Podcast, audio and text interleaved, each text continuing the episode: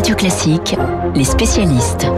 Le sommet G5 du Sahel se poursuit aujourd'hui au Tchad avec Emmanuel Macron resté à Paris en visioconférence. La France va-t-elle réduire sa présence sur place à travers la force Barkhane? Ça fait une semaine que la question est posée dans les journaux. Visiblement, la décision, Emmanuel Faux-Bonjour, n'est pas facile à prendre. Ben non, bonjour Guillaume. Euh, pas facile à prendre parce qu'il n'est pas question de se retirer euh, en abandonnant le terrain aux ennemis des pays que les militaires français sont censés protéger. Alors certes, depuis huit ans, depuis la présence française avec Serval, puis Barkhane, et même si 50 soldats ont payé de leur vie, des points ont été marqués dans la lutte antiterroriste. Hein. Les mouvements djihadistes du Sahel se sont déplacés. Ils ne sont plus en mesure de tenir la zone stratégique que l'on appelle des trois frontières entre le Mali, le Burkina Faso et le Niger, c'est-à-dire là où avaient lieu les principales attaques, mais ils sont toujours là, en particulier l'ACMI, qui représente le plus gros des troupes, le groupe Boko Haram menant des actions plus ciblées au Nigeria. Le problème, c'est qu'au cours de ces années, les structures des États se sont affaissées, particulièrement au Mali, et ce délitement a favorisé la pénétration des groupes armés dans les villages où certaines populations vulnérables se sont laissées retourner. Alors voilà pourquoi euh, Emmanuel Macron ne peut pas se contenter d'annoncer ces jours-ci le retour à la maison de 600 hommes sur 5000, comme il en est question, si la relève n'est pas organisée et prête sur le terrain. Et cette relève, elle peut prendre deux formes, celle d'une ouverture à l'international, en misant notamment sur le nouveau groupement euh, qu'on appelle Takuba, qui réunit des forces spéciales envoyées par des pays aussi différents que la Suède, la République tchèque ou l'Estonie. Mais ces forces sont encore peu nombreuses et la France ne cesse de se plaindre d'être un peu trop seule. L'autre scénario, c'est celui que l'on appelle la sahélisation, c'est-à-dire que la France passe le témoin progressivement aux armées nationales des cinq pays du Sahel, dont elle assure la formation depuis des années, d'ailleurs avec le soutien de l'Union européenne. Mais à l'heure qu'il est, il n'est pas certain que ces armées soient complètement prêtes. Question qui est importante dans ce domaine. Tous les spécialistes de la région expliquent que la solution ne peut pas être seulement militaire. Ça, c'est une évidence, hein, Guillaume, et on le vérifie d'ailleurs euh, aujourd'hui. Le tout militaire ne permet pas de stabiliser la situation. Et d'ailleurs, les chefs d'État qui sont réunis dans ce G5 Sahel en sont bien conscients. Notre ministre des Affaires étrangères l'a dit clairement en janvier. Après le sursaut militaire, il faut qu'il y ait un sursaut diplomatique, politique et du développement, autrement dit économique.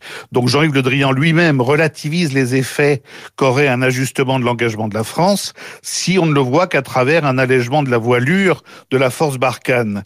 Hier, le président tchadien Idriss Déby, qui a ouvert ce sommet au Tchad, n'a pas dit autre chose quand il a appelé le monde à faire des gros efforts financiers. Plus de contributions, s'il vous plaît, a-t-il dit, pour aider au développement et pour combattre la pauvreté qui est, comme il l'a rappelé, le terreau du terrorisme. C'est en fait toute la difficulté de la situation. Il faut tenir les deux bouts de la chaîne, ne pas baisser la garde militairement en ouvrant des brèches dans lesquelles les djihadistes pourraient s'engouffrer et en même temps mettre les moyens dans une politique de développement volontariste qui permette aux États de la région de tenir debout et de protéger leur population de la folie meurtrière des groupes armés. C'est un équilibre difficile à tenir. Merci mille fois. Nous étions en direct avec Emmanuel Faux. Il est 7h44. Nous sommes sur l'antenne de Radio Classique où nous retrouvons Dominique Bluzet qui est cofondateur du Festival de Pâques. Nous sommes au cœur de l'actualité avec les annonces et les expérimentations annoncées par Madame Bachelot, euh, à la fois à Marseille et du côté de Paris, donc euh, du côté de l'Arena de Nanterre. Dominique Bluzet, bonjour, merci d'être avec nous euh, euh, au téléphone. le festival va se tenir, le vôtre, malgré la Covid, mais dans quelles conditions? Bonjour. Bonjour à vous. Écoutez, oui, il fallait ne pas être victime de, de la pandémie. Il fallait inventer un festival qui soit à la fois euh, novateur, solidaire. Donc on a décidé avec euh, Renault, avec le CIC, de, de faire un festival qui soit non seulement euh, numérique, mais qui ouvre sur des champs euh, technologiques qui, qui, vont beaucoup nous apprendre. Ça va être une sorte de laboratoire, ce festival.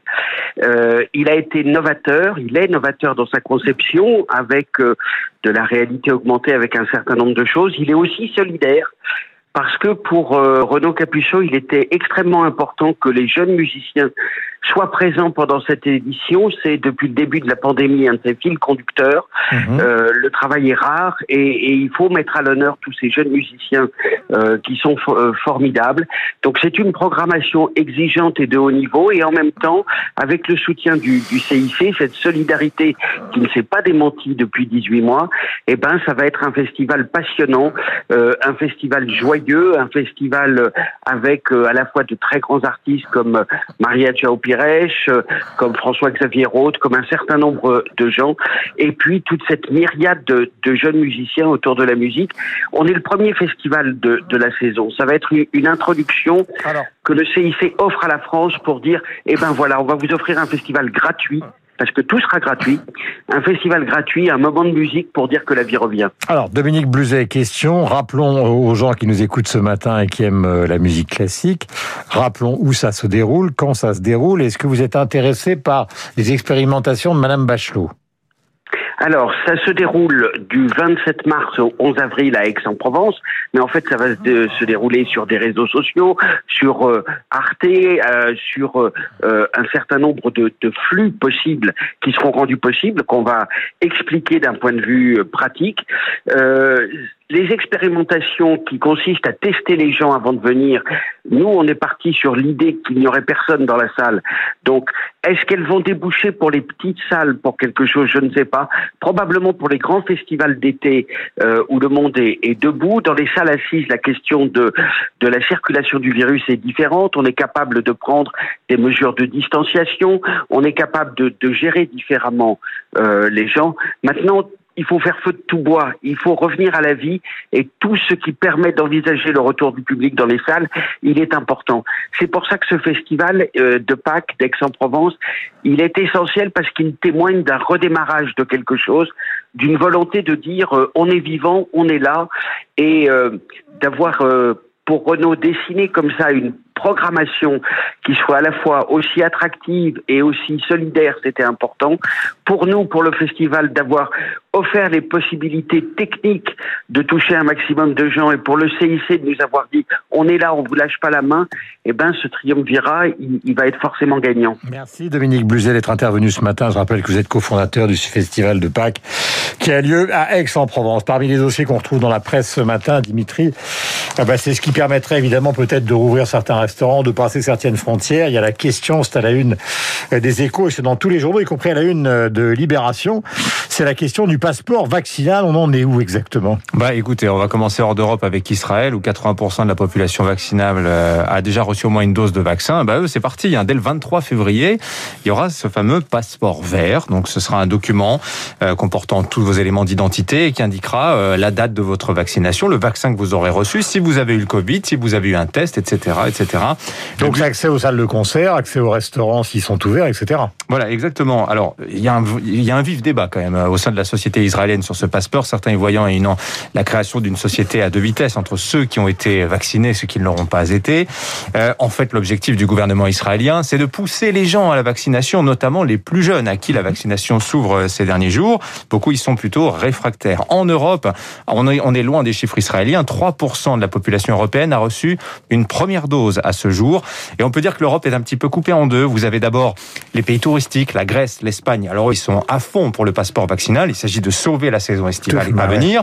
Vous avez les pays nordiques, beaucoup plus pragmatiques aussi, où le, le- comment dire, le rapport au vaccin est beaucoup plus euh, simple que par chez nous. Le Danemark, la Suède, la Finlande, ils avancent beaucoup là-dessus. L'Estonie est en train de mener une expérimentation avec l'OMS sur le, le- une sorte de passeport sanitaire euh, numérique. Euh, les compagnies aériennes y sont très favorables. En France, eh ben, c'est extrêmement débattu, y compris au sein du gouvernement. Roselyne Bachelot, par exemple, ministre de la Culture, qui mène ces expérimentations dont vous venez de parler, elle est plutôt réticente à l'idée du passeport vaccinal pour entrer dans les, dans les musées. En Allemagne, c'est pareil, où d'ailleurs il y a un gros débat législatif. Est-ce qu'on pourra empêcher un restaurateur qui rouvrira en permettant aux personnes vaccinées d'entrer? Rien ne dit que ce soit possible d'interdire à un restaurant euh, de le faire. Vous voyez, donc le débat, il est loin d'être tranché. Disons pour finir que c'est aussi un problème de pays riches, dans les pays en développement où il y a peu de vaccins pour le moment. On est loin de se poser de ces questions-là, des sujets- questions sur le passeport vaccinal. Votre carrière est brillante, mais vous pourriez, étant donné l'entraînement physique auquel vous vous mettez, être candidat au recrutement des astronautes voulus par l'Agence spatiale européenne.